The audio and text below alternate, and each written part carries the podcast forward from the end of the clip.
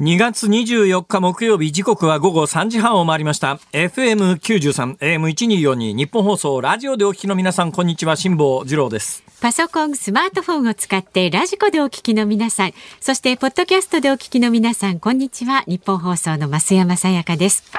辛坊治郎ズームそこまで言うか。この番組は月曜日から木曜日まで辛坊さんが無邪気な視点で今一番気になる話題を忖度なく語るニュース解説番組です。まあ、今日木曜日なんですけれどもね、飯田アナウンサーは冬休みのためこの番組もお休みになります。飯田君、まああの休みを取らざるを得ない状況だったんだと思いますけれども、今週休み取っちゃったっていうのは痛恨だと思いますよ。まあ、えー、日本列島はね、えー、昨日あの休日だったんで休日明けというちょっとしたなんかのどかな雰囲気も若干漂っておりますけれども、えー、そんな雰囲気をぶち壊すように、えー、外報からついにロシアがウクライナに侵攻したと、ねはい、えー、戦争開始ですね。だからこれウクライナがあの軍を送り込んで侵攻に、まあ、対抗したら、正面衝突ですから、えー、ロシア軍全軍とウクライナ軍全軍が正面から対決して対立して戦争を始めたときに、まあ、ぶっちゃけ言うととてもじゃないけど、やっぱりロシアの軍事力にウクライナ勝てないんだけれども、ね、局地戦っていうのは必ずしもそういうので決着がつくとは限らないですからね。ベトナム戦争がいい例ですけども、ええ、ベトナム戦争なんて圧倒的に強大なアメリカと、まあ、ベトナム、まあ、後ろからソ連が支援してたとは言いながら、ベトナムの、まあ、解放軍と戦って最終的にやっぱりちょっとアメリカは引かざるを得なかったですから,、だ今回ウクライナがどういうふうに対応するのかが今後の焦点になりますけれども、今日はこの話を中心に今後おち、えー、お届けしていくことになるんで、ね、まずは最新情報ですね。はいニュースデスクの森田浩二さんに伝えてもらいます。よろしくお願いします。はい、お伝えします。ロシア軍がウクライナに侵攻しました。ロシア国防省によりますと、ロシア軍はウクライナの首都キエフなど各地の軍事施設を標的にミサイル攻撃を行っているということです。で、ロシア軍がウクライナ南部に上陸したという報道もあります。で、これに先立ってプーチン大統領は国民向けに演説を行いまして、ウクライナ東部ドンバス地域での軍事作戦実施を決定したと表明しました。ウクライナの非軍事化による自衛の目的で、ウクライナの占領は計画していないと、このようにも述べています。また NATO 北大西洋条約機構の拡大はロシアにとって脅威となり、容認できないとも訴えました。で、アメリカの CNN テレビはベラルーシからウクライナに軍用車両の車列が入ったと、このように報道しています。また、ウクライナ国境警備当局もベラルーシ側からロシア軍による攻撃を受けたと、このような表明もしています。で、これに対しましてアメリカのバイデン大統領は声明を出しまして、プーチン氏は破滅的な人命の損失をもたらす戦争を選んだ。アメリカは同盟国、友好国と結束して断固対処すると、このように非難しています。で、さらにバイデン大統領はウクライナのゼレンスキー大統領とも電話会談を行いまして、ロシア軍による理不尽で不当な攻撃ということで非難をしています。でロシア国営テレビによりますと親ロシア派が実効支配するウクライナ東部の、まあ、自称ドネツク人民共和国の中心都市ドネツクでは爆発音が数回響いたということですがロシア側の攻撃なのかウクライナ軍の攻撃なのかは明らかになっていません。でウクライナ全土では24日戒厳令が出されました。で岸田総理大臣は今日午前中総理官邸でまずは情報の収集と事態の把握に全力で取り組むと表明しています。で先ほど総理官邸で NSC 国家安全保障会議を開催しました。参議院予算委員会を休憩しまして NSC 国家安全保障会議を開きました。日本人の安全確保は大変重要な課題だと状況を把握し的確に対応したいとこのようにも述べています。で日本政府は情報収集にあたる官邸連絡室を官邸対策室に格上げしましてウクライナ侵攻を踏まえての情報収集などに当たっていると。えこういう情報が今入ってきているところですが、え先ほど入ってきた情報ですウクライナ、ウクライナの航空当局が、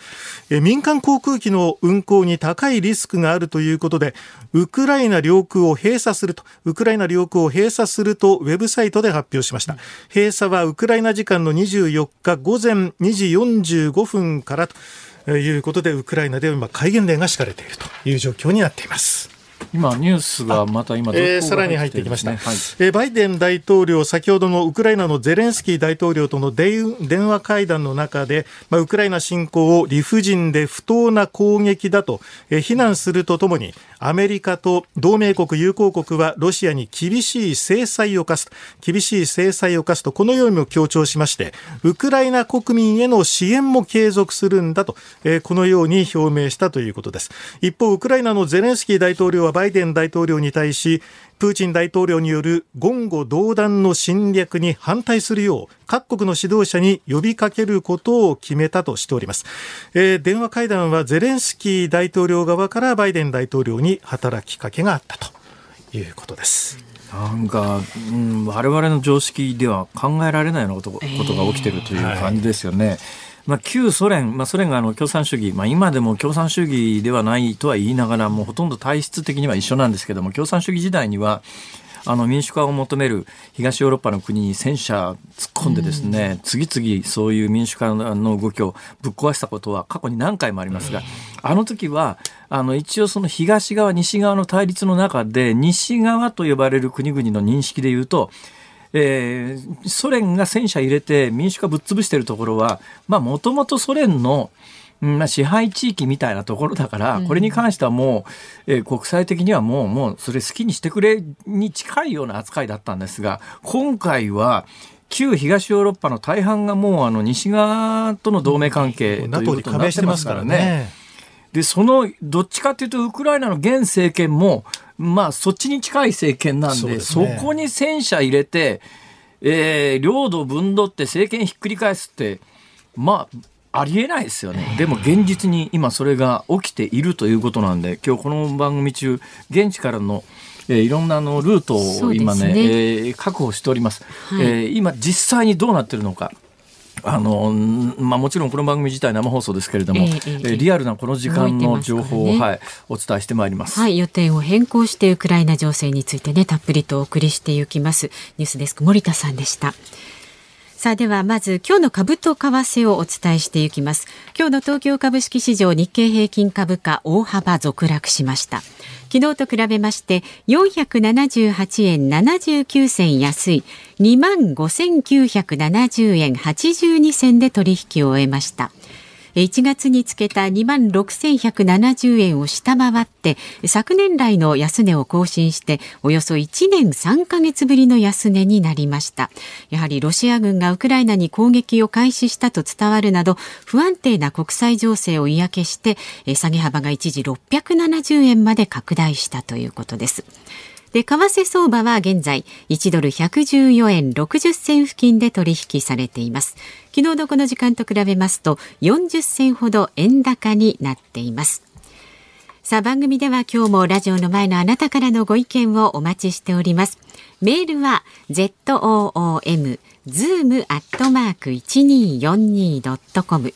番組を聞いての感想はツイッターでもつぶやいてください。ハッシュタグ漢字で辛坊治郎、カタカナでズーム、ハッシュタグ辛坊治郎ズームでつぶやいてください。で今日もねあのいつも通りズームオンミュージックリクエスト、えー、お受けしますけれども。そうですね。やっぱり平和を祈る曲というのをね、はい。うんうん、えー、こういう時だからこそ聞きましょうよ、うん。うん、平和を祈る曲、はい、ぜひねお寄せいただきたいと思います。こちらもズームアットマーク 1242.com でお待ちしております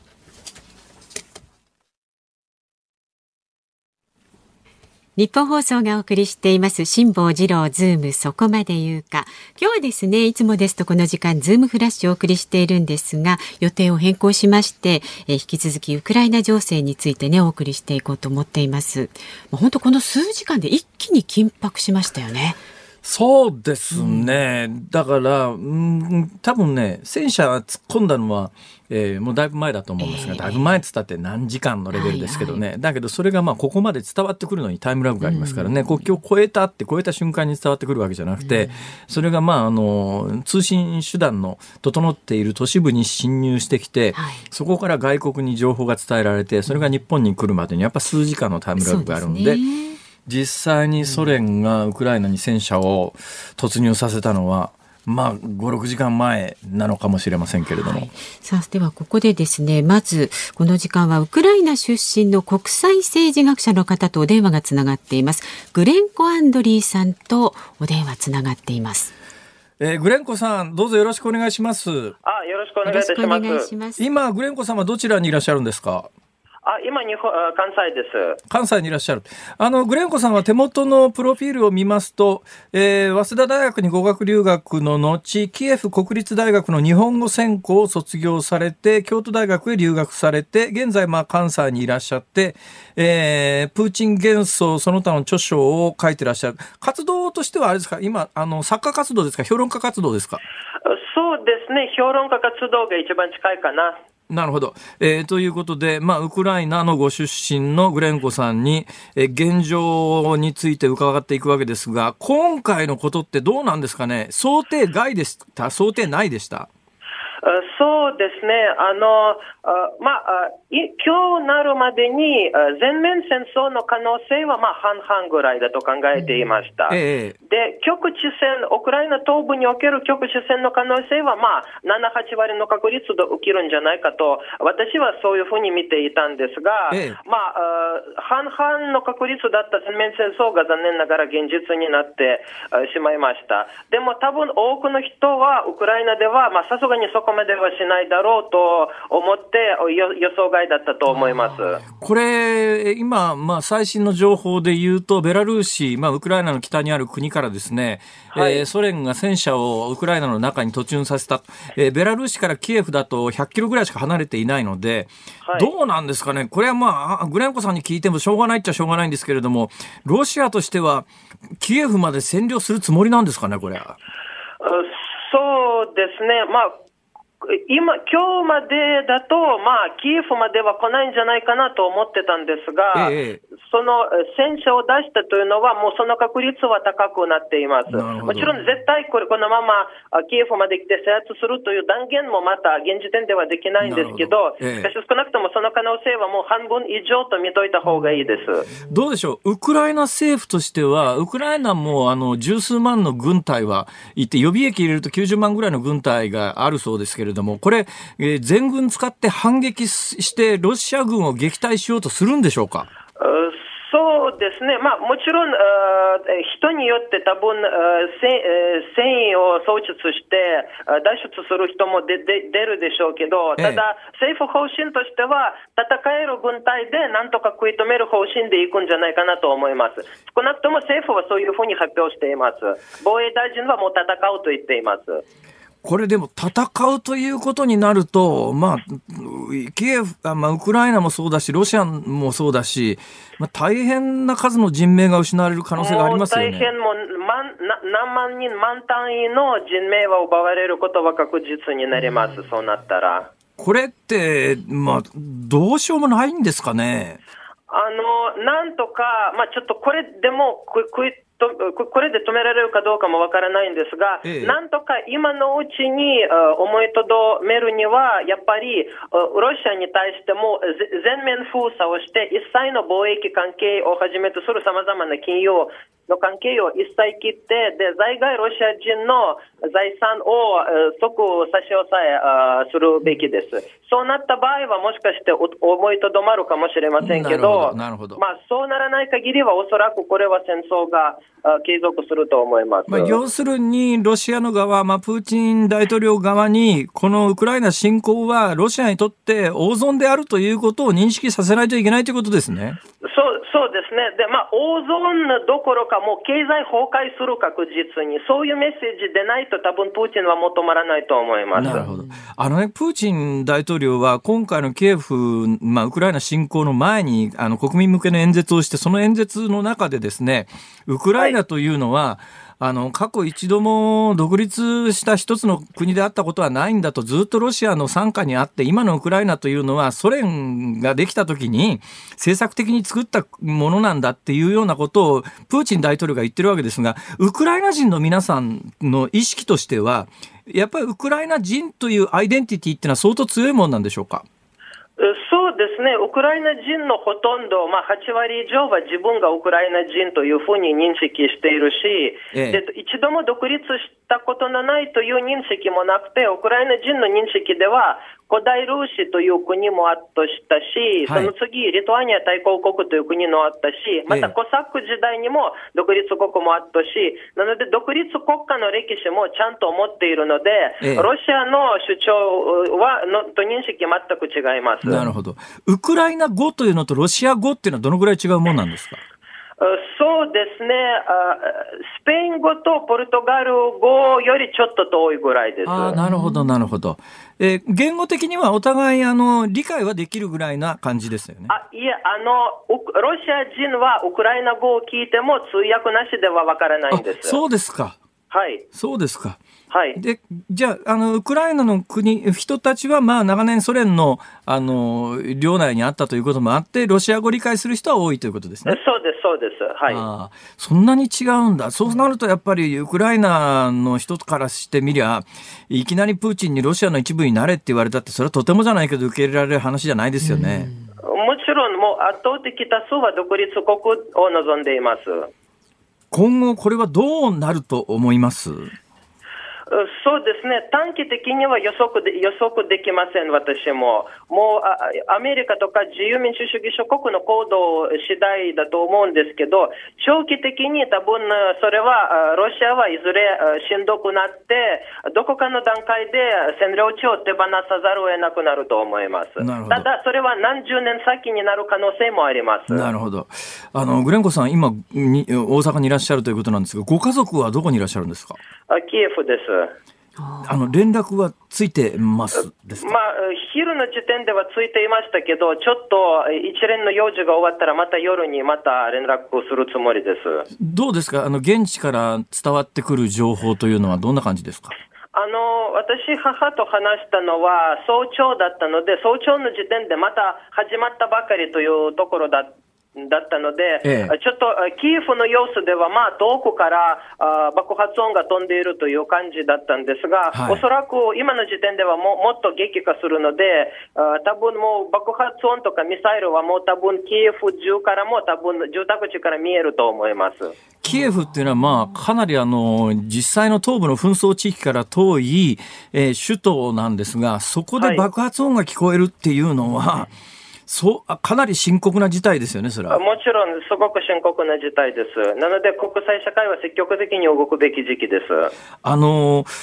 プーチン大統領の主張としては、もう東ヨーロッパが次々西側の軍事同盟の中に組み込まれるのがけしからんと。で、ウクライナもその西側の軍事同盟に入るのはけしからんと。それをなんとかやめさせようと思っているというのが、まあ、えー、よく伝えられる図式なんですが、ウクライナの人たちって、NATO に入りたいっていう意思はかなり強いんでしょうか？そうですね。それは2014年以降変わりました。2014年までの間に、まあ、別に無理に入らなくていいんじゃないかという意見は主流だったんですが、はい、ロシアから侵略を受けて、まあ、クリミアが取られて、東部の一部が取られて、それ以降は、やっぱりロシアは危ないから、あまあ、そういう脅威に、そういう脅威から主権と独立を守るには、やっぱり NATO に入らなければならないという意識に変わって、それ以降はあ国民の多数は NATO 加盟を支持しています。なるほど。現実に、あの、先に一足早く NATO に、いわゆるバルト三国という、もうちょっとあの、ウクライナより北にある国ですが、このリトアニア、ラトビア、エストニアというところは、NATO に加盟してたんで、なんか今助かってるような感じも正直するんですよね。これ、リトアニア、ラトビア、エストニアが NATO に入ってなかったら、多分ロシアはウクライナより先にそっちに侵攻したんじゃないかとも思うんですけど。あそれはまあ全くその通りです。結局、NATO に入るか入らないかで、ロシアから攻撃を受けるか受けないかでの、まあ、分かれ目になっているので、NATO に入ることを間に合った国は安全だし、間に合わなかった国は今のウクライナみたいにひどい目に遭います。いや、となると、やっぱりウクライナがあの NATO に加盟していなかったというのは、現状を振り返ると痛恨ですね、これは。そうですね、非常にウクライナの歴代の政権の大きな政策失敗です。それいつ頃からそういう間違いにに踏み込んじゃったんですかね？まあ、独立した当初から別に NATO にに入る必要ないんじゃないかという意見が主流だったので、ええ、まあ、その2014年までの間の歴代政権の認識不足ですね、これは。なるほど。まあ、あの、まさかロシアがそこまでしてくるとは思わなかったっていうとこなんでしょうね、きっと。そう、まあ、それはもちろんあります。どうなんでしょう、まあ、ウクライナは長年、旧ソ連の一部だったんで、結構年配の人なんかは共産主義に郷愁があったりするんでしょうかね？まあ、それは人によってありますけど、もちろん高齢者はみんなはそういうわけではなくて、ただ割合的に、まあ、高齢者は若者より、まあ、ロシアに理解を示す人が割合的には多いですね。若い人の意見はどんな感じですか、まあ、若い人はもう独立は当たり前だから、ロシアの侵略はもう絶対許さないという考えです。そうですよね、だって、なんだかんだ言いながら、プーチンさんは、プーチン大統領は否定してますけど、あのソ連が崩壊してからもう30年も経って、30年間、ウクライナは立派に独立国としてやってきたわけで、その30年の歴史をいきなりなかったことにされても、誰も理解できないですよね。そうですね、もう、もうな何の弁明もできない侵略行為です、これは。あの、今の大統領というのは、前のあの、ポロシェンコという大統領に、まあ民主的な選挙で、えー、勝って大統領になった。ただまあ、あの、よくもともと喜劇俳優出身の大統領という言い方をされるんですが、現状においてこの大統領の判断、施策については、グレンコさんどうお考えですか？そうですね、ここ数か月に脅威を過小評価して十分に備えなかったのは彼の間違いだと思います。なるほど。なるほど。どうなんですかね、これ政治的に今、その、ええー、ウクライナの大統領の立ち位置っていうのはどんな状況で今後どうなりそうですか？まあ、それはロシアはどこまで行くという次第ですね、もし全面戦争になれば、まあ、もしかして東部への避難、あるいは最悪国外逃亡も、まあ、それも状況次第なので、ちょっと今の今のまんまぐらいで止まったら、まあ、キエフに残って政権そのまま機能するでしょうけど、ただキエフが制圧されて、それ以上の攻撃が続けた場合は、もしかして退避するかもしれません。これでもウクライナの国民にしてみたら当然武器を持って戦うっていう人たちもいるだろうしもうその前に逃げて難民になった方があの命守れると思う人もいるだろうし皆さんの判断ってどうなるんですかねこれ。はもう各人に判断することになります。もう絶対みんなそうする、いや絶対みんなこうするはないと思います。もうそれぞれの人はそれぞれ判断することになるので、まあ、これはちょっと全体は総合して言えませんね。あの、グレンコさんは現実にそのキエフにお母様がいらっしゃるわけで、日本にいるグレンコさんはウクライナのキエフにいるお母様にどんなアドバイスをされるんですか？そうですね、私はとりあえずウクライナの西部に退避した方がいいと思います。ロシアから遠い方ですね。そうですね、はい。ロシア、あウクライナの西部っていうとポーランドが国境ですけれども、ウクライナの人はポーランドには、あの、そのまま入れるらしいですね。あそうですね、入りやすいです。ええとなると、まあ、西部に避難する。だけど、このまま戦闘激化していくと、えー、難民の皆さんが多数発生するということも十分考えられますよね。もう間違いなくそうなります。今、あの、グレンコさん、国際社会に求めることは何ですか？まあ、やっぱり連帯して、最も強い制裁措置をはじめとする行動で、ロシアの侵略を止めることです。そうですね。えー、グレンコさん、お忙しい中、ありがとうございました。ありがとうございました。ウクライナ出身の国際政治学者、グレンコ・アンドリーさんでした。2月24日木曜日時刻は午後4時を回りました。東京有楽町日本放送第3スタジオから辛坊治郎と。増山さやかでお送りしています。いつもですと木曜日はね飯田アナウンサーとお送りするんですが今週飯田アナウンサー冬休みということで2人でお送りしております。でいただいたメールをご紹介します、はい、ありがとうございます。はい福岡県のラジオネームがリリキさん。はい24歳で、まあ、この方24歳なんですよね。ほうほう24歳で湾岸戦争などは歴史の授業やテレビなどでさらっと触れた程度でした。今、国同士の戦争を目の当たりにしているのが信じられません。情報も正しいのかわからないですし、何もできないのがもどかしいですっていうおいくつの方ですか ?24 歳最初に。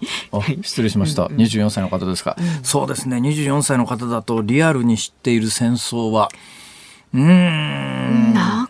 記憶にはないかもしれないですね。ねまあ、あの、もちろんこの20年間でも世界的な局地的な紛争はたくさんありますけれども、えー、今回のように、多分で第二次大戦後、初めて、えー、いわゆる第二次大戦の戦勝国で国連安保理の理事国が前面に立って正面からぶつかる可能性があるという意味ではあの私も記憶にないくらいですね。はい。はい、だから、えーうん、小さい国同士はあるし、はい、まあ、あのベトナム戦争みたいなものもありますけれども、うん。今回ちょっと異質なのは、ロシアという国が前面に立って、北大西洋条約機構という NATO の、まあ、入り口ぐらいのところの国と、正面から、あの戦争を始めようとしているという、ちょっと異常事態なんで、私も正直記憶にないレベルですね。だから湾岸戦争とかというのと、もしかすると質が違うかもしれないなっていう感じをしております。ね、はい、だからまあ今後どうなるのか、やっぱ正しい情報というのが本当に大切ですから、新聞なんか読んでてもですね、やっぱりそれぞれの新聞の思想性でかなり無茶書いてるところの新聞もありますからね。あ、そうですか。やっぱり、はい、今日の今朝の新聞、今日もそのあたりはちょっと YouTube で、まあちょっとあんま公共の電波でいうようなこともまあ、言えよって話なんですけどね。ちょっと、まあ、あの、YouTube も含めてですね、うんはい、えー、情報の受け取り方の難しさみたいなことを発信していこうかなと思うぐらい、やっぱりあの、えー、一部かなり視点が歪んでたりなんかするところもありますからね。こんなお若い方でもね、やっぱりこう何が正しいのかって自分でちょっとわからなくなってしまう、ね、だからこの番組でさっきあの、うん、一時情報ということでウクライナ人の方に話聞きましたよね。えーはい。うん、ああいう方の意見は、少なくともそのどう思っているか、ウクライナ人がどう思っているかということに関して嘘はないわけだから、そういう絶対嘘はないというところをつなぎ合わせていって本当にたどり着くと。それが大切です。だからこの番組でも、えーね、今日も何人か、あの、はい、ね、ね、詳しい、現地に詳しい方、あの、ご紹介しますけれども、それぞれの皆さんがおっしゃってることをそのまんま受け止めるんじゃなくて、どういう立場の人がそれを言っているか。はい。はいえー、どういう情報源の人がそれを言っているかと、このあたりぜひあのチェックしながら聞いていただければと思います。はい、まあこのメールくださった方もね、でもこういう疑問を持つっていうところがすごくね、そうですね視点としてはねいいですよね。だからそういう疑問を持つことすらですね、うん、えー、できない人も残念ながら日本国内には数多くいらっしゃいますから、うん、そういう疑問をお持ちになったということはとっても素晴らしいことだと思います。はい、まだまだメールお待ちしております。ご意見をお寄せください。メールは z o o m zoom アットマーク一二四二ドットコムでツイッターでもつぶやいてください。さい。ハッシュタグ漢字で辛坊治郎、カタカナでズーム、ハッシュタグ辛坊治郎ズームでつぶやいてください。で、今日もお送りいたします。ズームオンミュージックリクエスト、エンディングでかける曲なんですけれども、今日はですね、平和を祈る曲をね、ぜひリクエストしてください。お待ちしております。さあ、この後は緊迫化するこのウクライナ情勢について引き続きお伝えしていきます。ニッポン放送辛坊治郎ズームそこまで言うか。この時間特集するニュースはこちらです。ロシアがウクライナに軍事行動。ロシアのプーチン大統領はウクライナ東部での特殊な軍事作戦を行うことを決断したと発表しました。東部の住民を保護することが目的だとしています。またプーチン大統領はウクライナ全土の占領は計画していないと述べました。さあではこの時間は地政学戦略学者の奥山正史さんと電話がつながっています。奥山さん。はい。どうぞよろしくお願いします。よろしくお願いします。いや、まあ、今回のことは実はわからないことだらけで、はい、最初からあのまあ、本質というか結論みたいなところに行っちゃって申し訳ないんですけども、はい、ロシアはこんなことして何の得があるんですかね？あの素晴らしい質問だと思います。あのこれはあのやはり専門家の間でも、えー、意見の分かれているところであり、えーえー、あの非常に情報も錯綜しているというか、はい、あの非常にあの僕もあの情報を今集めてるんですが、はい、まあ、何を狙っているのかというところは、まあ、基本的にはあの傀儡政権のウクライナにおける傀儡政権の樹立じゃないかと。いうふうに言われてますね。そうですよね。はい、まあ、それはよくわかるんですよ。だから、はい、えー、ウクライナの中にロシアの傀儡政権を作ります。ただ、はい、現実に2014年のあれ以降ですね、ウクライナの東部に、ままあ、実質傀儡政権みたいなものができてましたよね。ねだけど、そこにロシアとしては、まあ、あのむしろ経済援助をしなきゃいけないような状況の中で出銭ばっかりでそれでロシア自体が得してる感覚はないんですがさらにこれ紛争地域広げてですよ、はい、今2つの、まあ、独立宣言してロシアが認めた共和国が今あの1つの州の、まあ、それでも州全体を独立国にしてるわけじゃなくて、はい、州のごく一部一部なんですけどこれがもう州全体にまあ独立国を広げたとしてもはい、ロシアの出銭は増えるばっかりで、はい、何の得があるんだと素朴に思うんですけどね。はい、これはあのおそらく新しいプーチンのその、え世界観というんですかね、えー、はい。あのアドバイザーたちがやはりあのプーチンに結構入れ知れをしているという話が結構あります、えー、ど。どういうことかというと、プーチン自身はですねあのそれほどイデオロギーのある人間ではなかったということは、われわれもあの知ってるところだと思う、あの専門家の間ではやはりそれはそれほど、えー、プーチン自身は何をしたか、まあ、あの帝国主義としてあのロシアの半島、まあ、ソ連の状態に戻すというところは、す、で、にあの予測されていた、まあ、そういうあの欲望を持っているということは予測されていた部分なんですが、それ以上に今回は、そのプーチン自身が変わったと。いうふうな報道が結構西側ではされているのが僕は注目点だと思ってます。つまり、ぶっちゃけ言うと、はい、ロシア帝国をもう一遍自分の手の中で、はい、えー、強大なロシア帝国を作りたいっていう、そういう欲求ですかね？はいあのだと思います。というのは、ですね最近のこれはニューヨーク・タイムズなどでも報道されているところなんですが、えー、えー、プーチン氏のこの保守的なアドバイザーという人たちが、ここ数年、うん、あの非常に彼に入れ知恵をしている、はい、で例えばですね、われわれちょっともう信じられないような状況なんですが、ええ。プーチンさん側からすると、そのヨーロッパ、まあ、西ヨーロッパですね、まあ、アメリカも含めてなんですが、えええー、保守的なロシア側にとってはですね非常に脅威であると。でなぜ脅威なのかというと、例えば欧米のもう価値観、モラルみたいなものが実はすごく脅かされてるんだと。彼らはあまりにも自由化しすぎていて、ですね、ええ、その保守的なロシアには合わないんだという入れ知恵をしてるんですよ、例えばですね、これ、ちょっと驚きなんですけど、ええ、フランスとか、まあ、あのヨーロッパではですね、人と動物の結婚が合法化されつつある。みたいなことを、いや、それは嘘なんですけど、えええー、それをそれ、そういう言葉をですねあのプーチンに吹き込んでる人たちがいるということですね。西側はとにかく腐っているという状況、えー、まあ、もちろんそれは恐怖心から出てるものもあります、えー、それと、えー、もう2点目のその世界観のものとしてあの挙げられるのがです、ね、ゼレンスキー大統領いますよね、はいはい、ウクライナに、はい、あのゼレンスキー大統領はヒトラーであるという 反対なんですよね。はいヒトラー。ただ、はい、ヒトラーであると、ええ、彼はあの非常にあの、まああの、なんていうんですかね、怖い人間である、なぜなら、ロシアの,、まあ、あのウクライナに近い側の、まあ、ウクライナ側の東部の部分で、えー、ロシアが、まあまあ、先ほどおっしゃってました、その支配地域がありますよね。ええ、あそこであの虐殺をしてるんだと、ロシア系の人間を。はあ、でそれを助けなきゃいけないと、その虐殺をしてるのは、そのヒトラーであるゼレンスキー大統領だと。ええでそのゼレンスキー大統領はその西側の傀儡であるという形の、えー、ことを、まあ、ロシア国内では言ってる人たちが、まさにプーチンに入れ知をしているという点ですね。いや、はい、そうだとすると、奥山さん、はい、ものすごく深刻で、例えば今回の軍事行動で何か特定の経済的利益を得たいとかっていう話だったら落としどころが出ようかと思いますけど、今あのおっしゃったようなあの堅固な思想性に基づく軍事行動だとするとこれはちょっとやそっとじゃ引かないですよねこれ。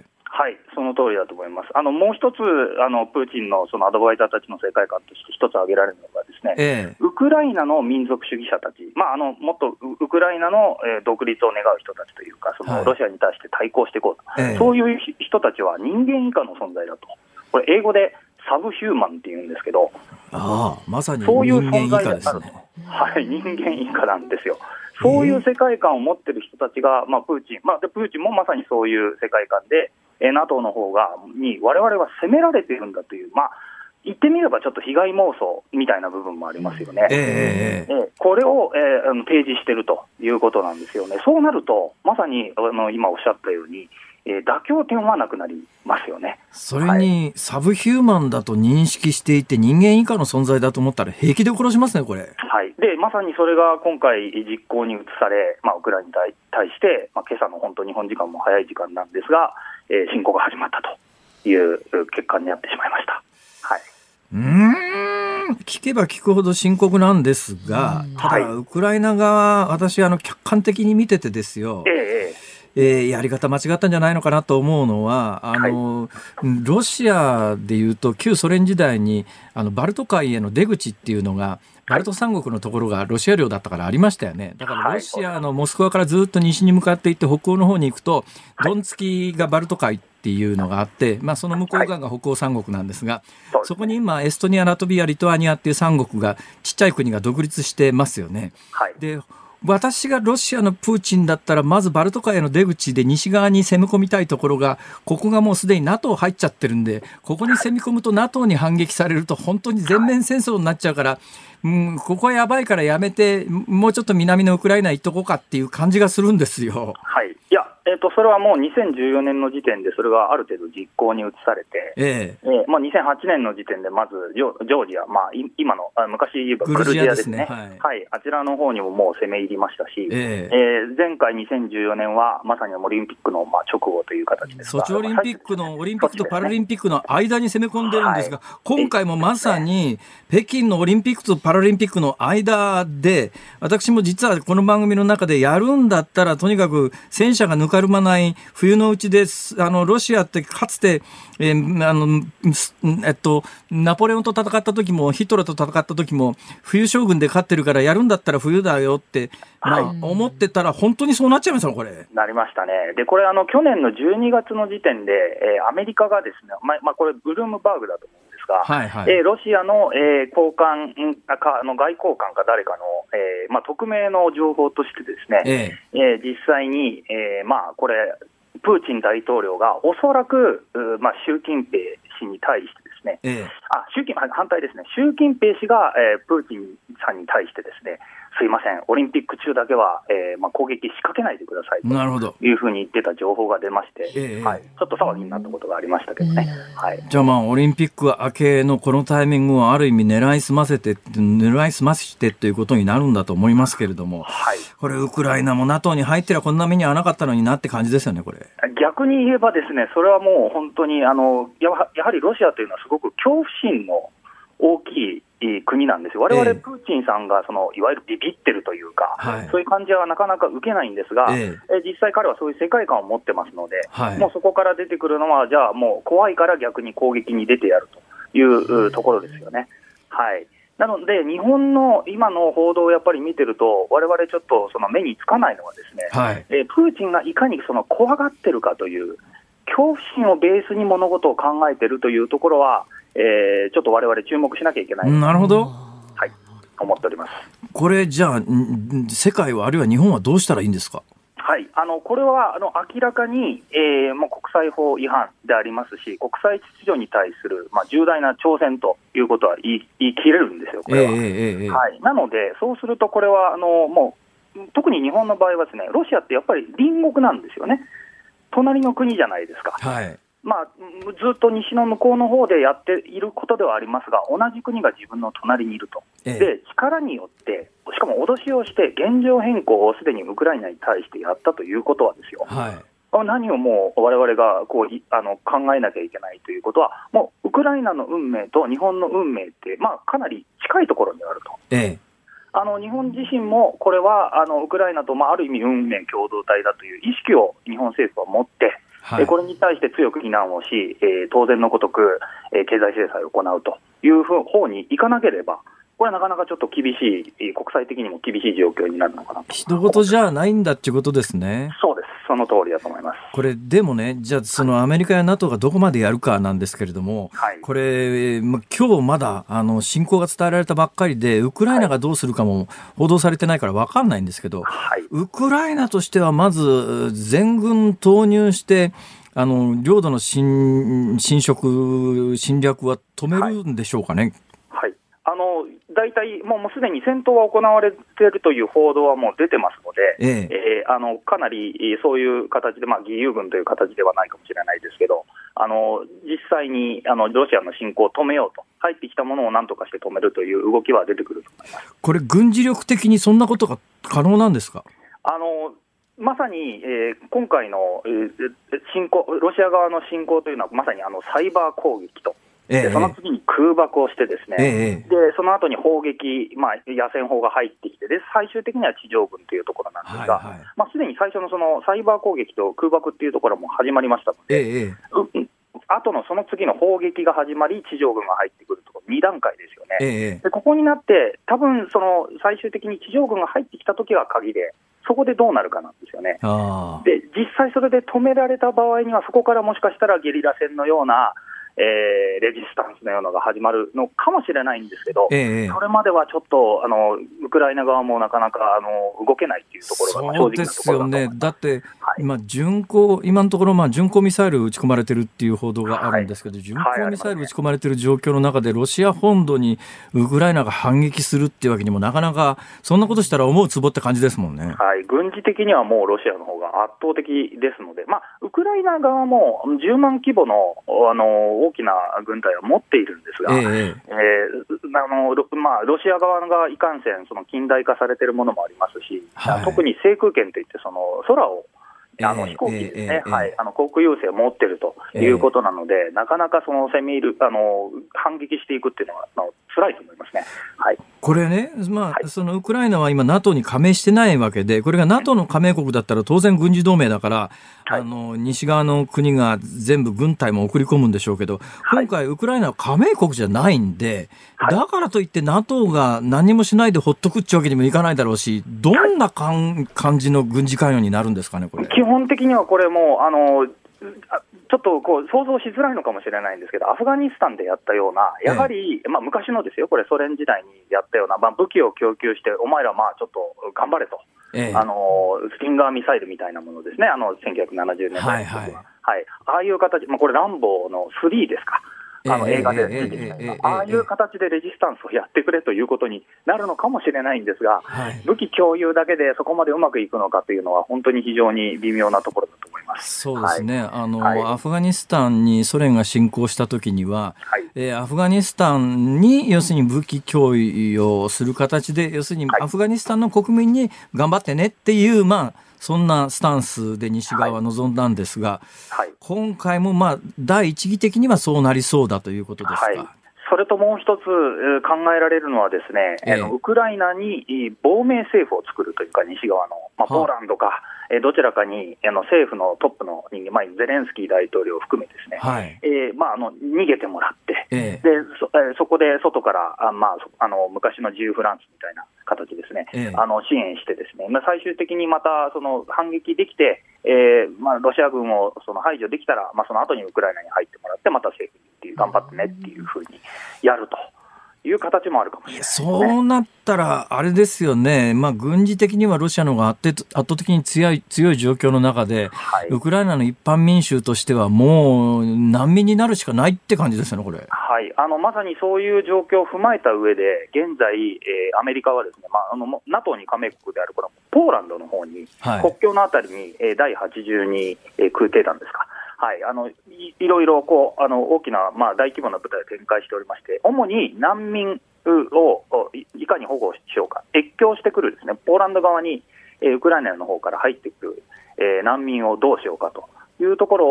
を今、あの実際に入っているというふうにあの報道が今、出ておりますね、はい、先ほど CNN でもそういう形でやっております。じゃあ、ウクライナからすぐ西側のポーランドに難民が押し寄せるというのは、もう、もうもう今、今起きていることというふうに考えた方がいいですね、はい、あのそれは想定していると思います、はい、なので、一時的なそういうウクライナの崩壊というか、ですね国家としての崩壊というのは、これ、計画する人間としては、もうこれ、絶対にあのやらなきゃいけないことなので、計画するっていうのは、ロシア側ということですか？アメリカアメリカ側も含めて、NATO 側ですね、はい。あのまあ、もしかしたらもうこれ、ウクライナ、本当にやばいことになるかもしれないから、まあ、難民出てきたときには対応できるようにしておこうねということで、最悪の事態というものを想定するっていうのは、これ、まあ、軍事安全保障をやる人間としては、必ずやらなきゃいけないということだと思います。これね、まあ、冒頭のお話で、プーチン大統領が心の中で目指しているのが、はい、えー、旧ソ連の半島を取り戻すということならば、はい、えー、今のポーランドも含めてですね、はい、まあ、東ドイツはともかくとして、えー、今、ほとんど NATO の加盟国になっている旧東ヨーロッパ全域も、なんとか取りたいと思ってるっていうことですよね、これ。はい、あのそれどこまでそれが実現可能かどうかっていうのは、まあ、もうまさにプーチンさん自身に聞かなければわからないところなんですが、えー、少なくともそれを取り返すという意味で、彼らにとってはその他国を侵略するという、えー、なんていうんですかね、道義的な後ろめたさみたいなものはないということになりますよね。要するに自分たちが元あった領土のところまでしか要するに奪い取らないっていうか、まあ、自分たちの元の国を取り戻すんだっていう意識ですよね。はい、あのしかもそれが逆に今、囲まれてるんだという恐怖心とも一緒にこう合わさって、えー、まあ、国土復興、レコンキスタってよく言いますけど、はいはい、え彼らにとっては失われたものを取り返しに行くだけなので、えー、誰に文句を言われようかと。いう形で考えてるそれ、迷惑至極以外の何者でもないんですが、さあ、日本どうしましょう？はい、もうこれはあの完全に軍拡競争の時代に入ってきました、日本もこれは軍拡に付き合って、待ったなし、えー、西洋と一緒にこれ頑張って安全保障をやっていくと、そういう時期に来てると思います。どうなんですか、憲法9条で守れませんか？まさにあの本当はそういう議論が出なきゃいけないんですが、現状のところは、まあ、岸田政権、まあ、今の現状の日本ではなかなか難しい状態なのかなとなんか、あの普段そういうことを口にする人たちが、こういう時黙っちゃうんですよね。だからなんか本質的な議論にならないですよね。ただ、現状としては、われわれ西洋の人間がこうバーベキューパーティーを今やってる最中に、ええ、グリズリーというあの大きなヒグマですね、はいはい、ああいうのが今、乱入してきてる、われわれのバーベキューパーティーに乱入してきたような状態です。とりあえず、どうしましょうかグリズリー退治しないといかんっていうことですな、そうですね。ね。はい、というイメージをこうしていただければ分かりやすいかでそれに対して日本は本当に大きな今、疑問をというか、選択肢を迫られているというふうに思います。うん私の場合は個人的には太平洋に逃げるという方法ありますけど一人だけ逃げてどうすんだとか言われちゃうよな。ヨットで逃げる。そうそう。奥山先生ありがとうございました。はい、ありがとうございました。地政学戦略学者学者の奥山真司さんでした。ニッポン放送辛坊治郎ズームそこまで言うかをポッドキャストでお聞きのあなたいつもありがとうございます増山さやかですお聞きの内容はポッドキャスト用に編集されたものです。辛坊治郎ズームそこまで言うかはラジオの FM93 AM1242 に加えてラジコでもお聞きいただけます。ラジオラジコではポッドキャスト版にはないコンテンツが盛りだくさん。アトムさん吉田由紀ちゃんの中継企画さらに辛坊さんが「夕刊富士」の気になる記事を解説するコーナーそして辛坊さんが聴きたい曲をお送りする「ズームオンミュージックリクエストなどポッドキャストでは聞けないあんなことやこんなことがいっぱいです。ポッドキャストを聞いた後はぜひラジオラジコで辛坊治郎ズームそこまで言うかをお楽しみください。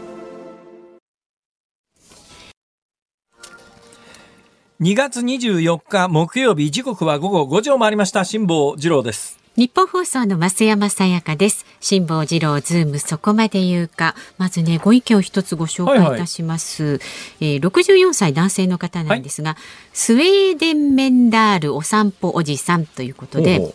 おはようございますって来てるんですね。ああもしかしてそうなんです。スウェーデンから？そう近隣国スウェーデンに住んでいるんですが朝はニュースはロシアのウクライナ侵攻一色です。でロシアの砲撃で数百人の犠牲者負傷者だと思いますがと数人の死者が出ていると伝えています。キエフの市街はほとんど人影もなく遠方では砲撃によるものと思われる噴煙が上がっているのが見られますスウェーデンでもロシアの侵攻を深刻に受け止めているんです。バルト海の対岸での深刻な事態は北欧諸国でも脅威です。そうでしょうね、あのスウェーデン、ノルウェー、フィンランド、スカンジナビア半島というところの東側の海がバルト海なんですが、その東側の海に面して、エストニア、ラトビア、リトアニアっていうちっちゃい国があって、これ元ソ連領なんですが、はい、その東側に、まあ、えー、南がベラルーシで、その南がウクライナで、それ全部の東側にロシアがあるという構図ですから、それはあの伝統的にやっぱりね北欧の三国ってずっとソ連の脅威にさらされてきましたから、えー、まああの我々とは全然脅威脅威感というか恐怖感というか危機感が違いますよね。ねえーまあどうぞご無事で。はい。本当にまた何かね連絡できるようであれば状況を教えてください。どうもありがとうございました。さあではこの時間はですねズームをミュージックリクエスト今日もたくさんいただいてます。ありがとうございます。まず埼玉県川口市の栗虫羊羹さんはですね、えー、平和を祈る曲ということで、はい、松田聖子さんの瑠璃色の地球をお願いします。聖子ちゃん、うん。それから埼玉県のあーちゃんさんは、はい、サンボマスターの世界はそれを愛と呼ぶんだぜうん、はい、辛坊さんの本買いたいと思います、ね、ありがとうございます。もうその方に決めも 決めましょう。その買いたいと思いますか。買いましたなら決定だったけどな。えっと町田市のピートモさん24歳の方は、はい、 SMAP のトライアングルをお願いします。この曲を聴くと平和の大切さと争いは決して人ごとではないということに気づかされますと。はい、それから72歳のチントンシャンさん。ジローズの戦争を知らない子どもたちをリクエストします。ね。もうなんか60年代70年代って感じですね。うん、はい。大阪府森口市のメタボ副委員長さんはですね。はいモーニング娘。のザ・ピースをお願いしますと、まあ、明るい曲でね平和すなわちピースということで選んでくれました、ねはい、神奈川県川崎市の空丹ママさんは和田アキ子さんのあの鐘を鳴らすのはあなた。それどういう感じなんですかね？もうその曲知ってます？まあ、でもやっぱりあの平和の鐘が鳴ることを心から祈ってますって書いてありますけれどもねあこさんのこの歌やっぱり平和をもたらすという感じがしますよね。はい、それから千葉県八千代市52歳のにゃんがさんはですね屋敷隆人さんの砂の十字架をお願いします、えー、戦争なんて映画やアニメだけで十分です戦争は悲しいことばかり起こるので早くやめてほしいという52歳の方静岡県掛川市のゆずこしょうさんは V6 の輪になって踊ろう。ね。はい。手と手を取り合って仲良くしましょうと。そして荒川区の潮風ボズさんはですね、こんな時だからこそ南春夫さんの世界平和温度をお願い。そんな曲あるんですか？みたいですよ。え、世界の国からこんにちはじゃなくて？世界平和温度。あれ世界平和温度っていう別の曲があるんですよね、きっとね。なのかな、はい、でね南春夫さんはソ連軍の捕虜となってシベリアで過ごしたこともあるという情報苦労されたんだ、ねえー、神奈川県厚木市の猫に小判さん、はい、今日のリクエストはジョン・レノンと小野陽子さんでイマジンをもうイマジンは定番で絶対来ると思ってましたけどね、うんうん、私はまず最初に浮かんだのがイマジンだったんですよ、はい。ね、それから江東区のヨッシーさんはですね。あこれもボブ・ディラン風に吹かれてをお願いします。ブローウィン・ザ・ウィンド、はい、ね、ノーベル文学賞、うん、はい。えー、神奈川県横浜市の水かすさん。今日は絶対平和を願って USO USA for アフリカの We Are the World あ、うん、なるほど埼玉県のゆばまんがしらさんはですね平和を願うと言ったらこの曲しかありませんマイケル・ジャクソンの Heal the World うん、そして東京都稲城市の福耳親父さんは、えー、辛坊さんがおっしゃっていたベトナム戦争のことを私も考えました。そこでベトナム戦争について歌っているビリー・ジョエルのグッドナイトサイゴン英雄たちの鎮魂歌をお願いしますと。いろんな曲がありますね。様々ですね。洋楽、邦楽、様々ありましたけれども、うん、じゃあ決めますか。はい。えー、っと、今日は和田明子さん。あの鐘を鳴らすのはあなた。じゃなぜかというと、はい、前あの土曜日にやってた時に、私の番組の直前が和田アキ子さんの番組だったんですよ。そ、ね。うん、それであのいろいろメッセージもくださってですね、はいはい、ここでもしリクエストがあるにもかかわらず、この曲を選ばなかったら後でどんな目に合わされるか。あそんなことないですね。合わされるかって、はい。えー、とても聞きたいからこれです。はい、では今日のエンディングはあの鐘を鳴らすのはあなた和田アキ子さんお送りしますのでね、もうしばらくお待ちください。番組ではラジオの前のあなたからのご意見を24時間お待ちしております。メールは zoom zoom アットマーク 1242.com ツイッターはハッシュタグ漢字で辛坊治郎カタカナでズームハッシュタグ辛坊治郎ズームでつぶやいてください。メッセージをお待ちしております。辛坊さんが独自の視点でニュースを解説するズームオン。今日最後に特集する話題はこちらです。ロシアがウクライナ侵攻。ウクライナの国境警備局によりますと、日本時間の今日正午ごろ、ベラルーシと国境を接するウクライナ北部でロシア軍からの攻撃を受けたと明らかにしました。ではここでウクライナのメディア取材コーディネーターなどをしていらっしゃるという東昇さんとお電話がつながっています。東さんよろしくお願いします。あどうもよろしくお願いします。東さん伺うところによりますとお嬢様ウクライナに今いらっしゃるそうですね。えそうですね。はいウクライナに在住しております。あの連絡ついてるんですか？はい連絡はついております。一番直近の連絡はいつでした？えっ、ー、と、1時間半ぐらい前ですかね。あ、1時間半ぐらい前ですか。え、どちらにいらっしゃるんですか？はい、今は、あの、もともとウクライナの首都のキエフっていうところへ住んでたんですけれども、はいはいはい、えっ、と、現在は西側にあります、ウジュホーロットという町ですね。あの、ほとんどスロバキアとハンガリーの国境に近いところなんですけれども、そちらの方へ、一旦避難しております。えー、まあ、キエフはもしかすると侵攻されるかもしれないということで、えー、より西側に近いところに移動されているということですね。はい、おっしゃる通りでございます。で、まあ、そこからあの電話の連絡は今つくような状況ですか？はい、電話の連絡はつきます。どうですか？メッセンジャーとか、ね、はいはいはいはい。はい、どうですか？現地からのあの情報っていうのの最新情報を教えていただきたいんですが。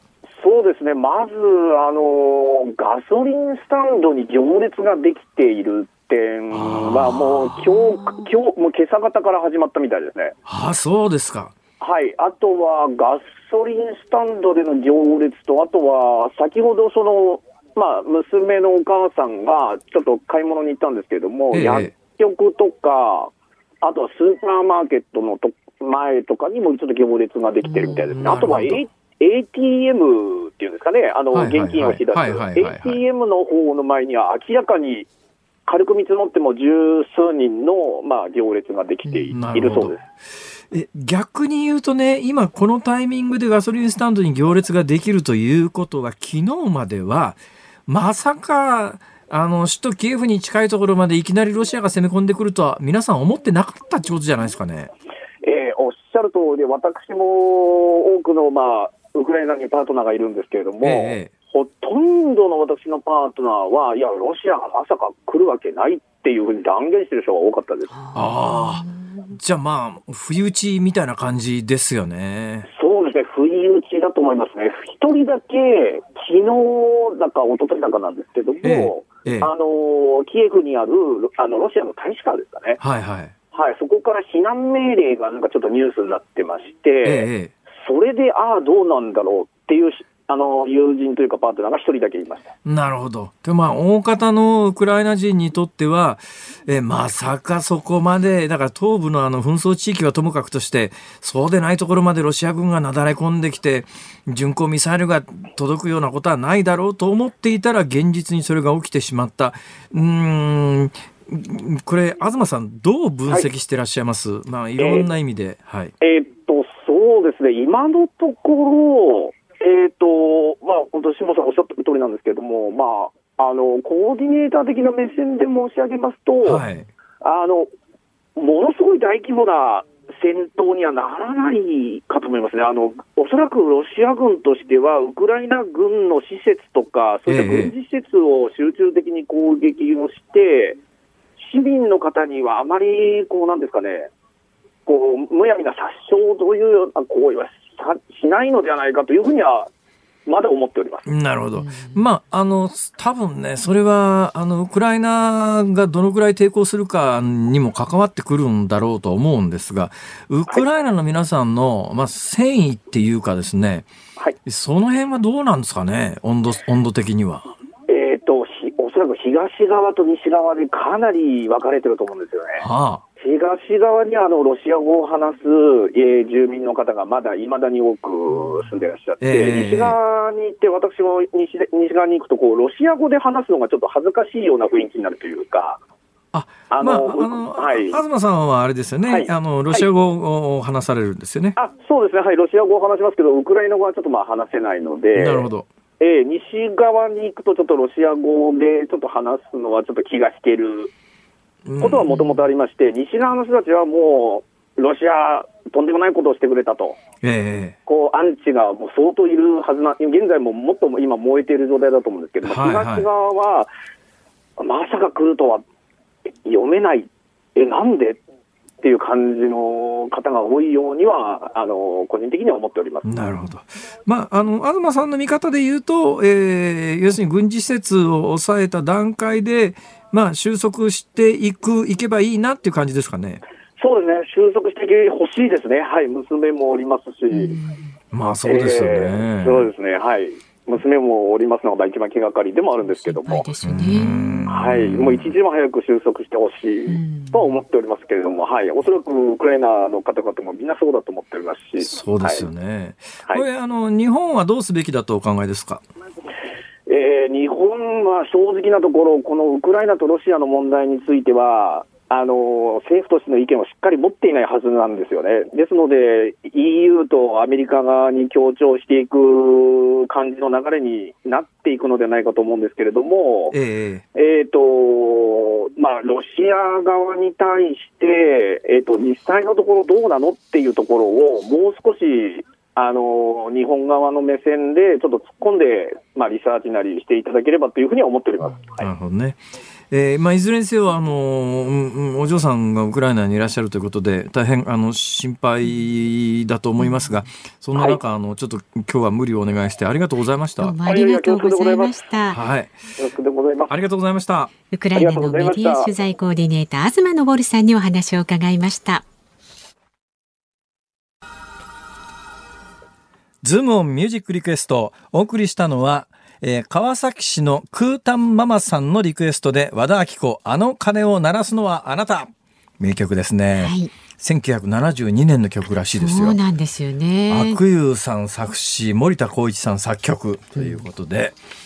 いやパワー大子さんうまいわ。やっぱりあのいいですね。心に染みますよね。うんうん、本当に。フルコーラスでね、えー、聞くとまた。土曜日にやってた頃にはね、お目にかかる機会もあったんですけど、えーえー、たまには土曜日来てみるかな。何しに行くんだよ。そうですね。あこさんに会いにいいんじゃないですか？はい、すいません。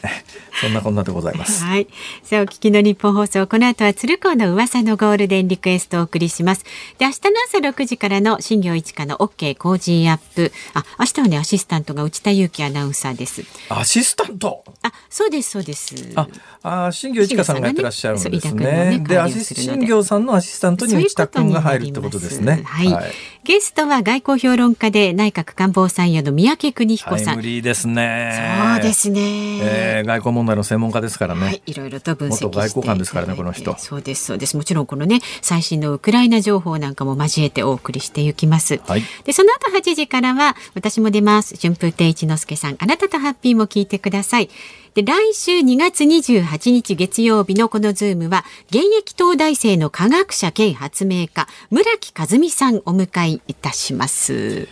月曜日となると金土日3日ありますからね、はい、この3日の間になんかあの解決する方法に方向に行ってくれりゃいいなと思いますけれども、なかなかそんなに簡単にはいかないと思います。ここまでの相手は辛坊治郎と増山でした。また来週